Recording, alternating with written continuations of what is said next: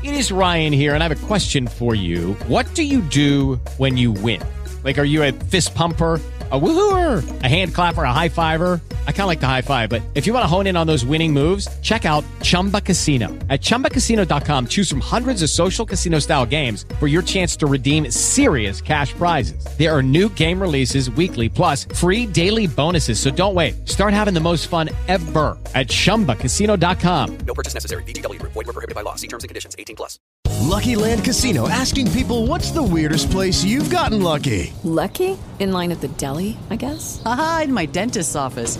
More than once, actually. Do I have to say? Yes, you do. In the car before my kids' PTA meeting. Really? Yes. Excuse me, what's the weirdest place you've gotten lucky? I never win and tell. Well, there you have it. You can get lucky anywhere playing at LuckyLandSlots.com. Play for free right now. Are you feeling lucky?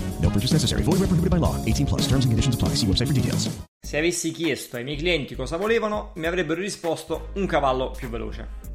Immagino che anche voi abbiate sentito questa frase centinaia di volte, come è successo a me, una famosissima affermazione di Ford, utilizzata in tantissimi contesti e molto spesso utilizzata fuori luogo o quantomeno eh, slegata dal suo significato originale. Molte persone che utilizzano questa frase in realtà non hanno colto il vero significato, il valore di quell'affermazione e quindi ho pensato di fare un episodio dedicato a questa cosa. Per quale motivo?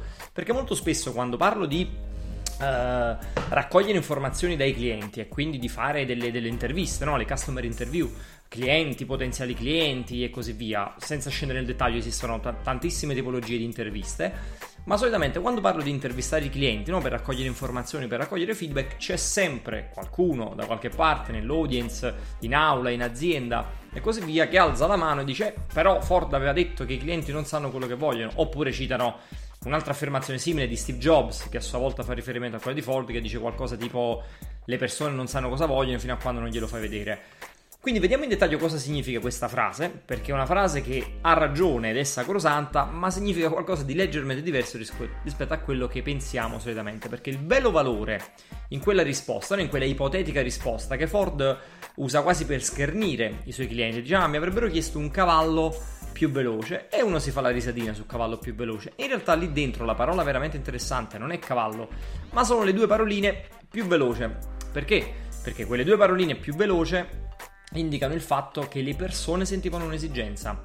Quindi che si tratti di una risposta vera o meno, se la risposta fosse stata quella, le persone, i suoi potenziali clienti stavano facendo emergere un'esigenza un bisogno, una necessità, ossia quella di muoversi in maniera più veloce. Quindi con i mezzi che avevano al momento il cavallo, eh, la velocità con la quale si muovevano non era abbastanza, non era abbastanza per quelle che erano le loro attività, per andare al lavoro, bla bla bla, mm, chi se ne frega, questi sono dettagli.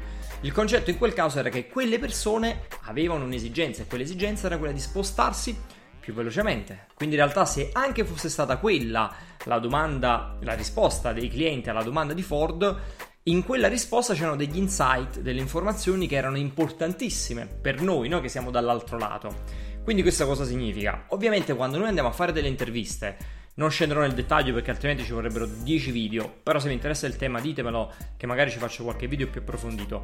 Ma in generale quando andiamo a raccogliere i feedback degli, degli utenti o dei clienti, quando andiamo a fare delle interviste, delle survey, di qualsiasi tipo si, di, di informazione si tratti, non andiamo mai a chiedere cosa vorresti, no, perché questa domanda è assolutamente inutile, porta con sé tutta una serie di bias, tutta una serie di problematiche, quindi la risposta avrebbe valore zero.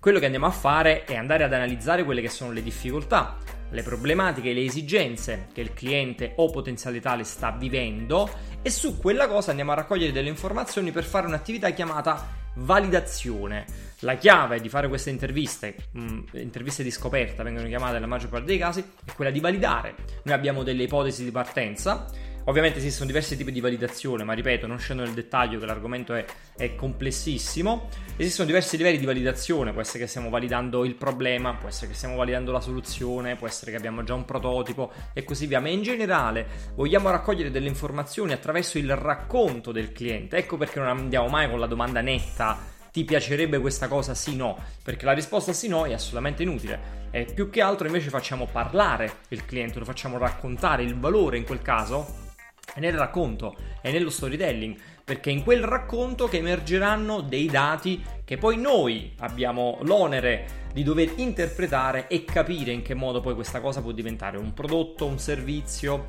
e così via. Quindi poi eventualmente lavoriamo su quella che sarà l'eventuale soluzione alla problematica che abbiamo individuato. Quindi ricapitolando, quella frase di Ford è sacrosanta, aveva ragione Ford a dire quella cosa, ma non significa quello che solitamente le persone pensano, ossia non parlate con i clienti perché i clienti non sanno quello che vogliono. No, parlate con i clienti, ma non chiedetegli cosa vogliono. Andategli a chiedere quelle che sono le difficoltà, le problematiche, le frustrazioni, gli obiettivi, eccetera, eccetera, perché dovete avere in mente una sola cosa che è la validazione. Questa è la chiave di tutta la questione.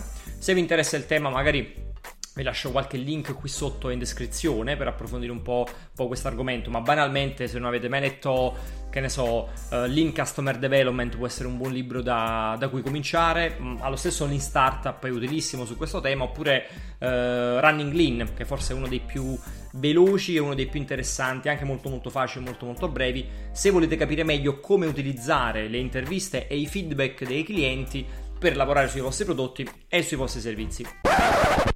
Questo episodio finisce qui, come sempre fatemi sapere cosa ne pensate, scrivetemi nei commenti, in privato, dove vi pare, l'importante è che mi diate un feedback.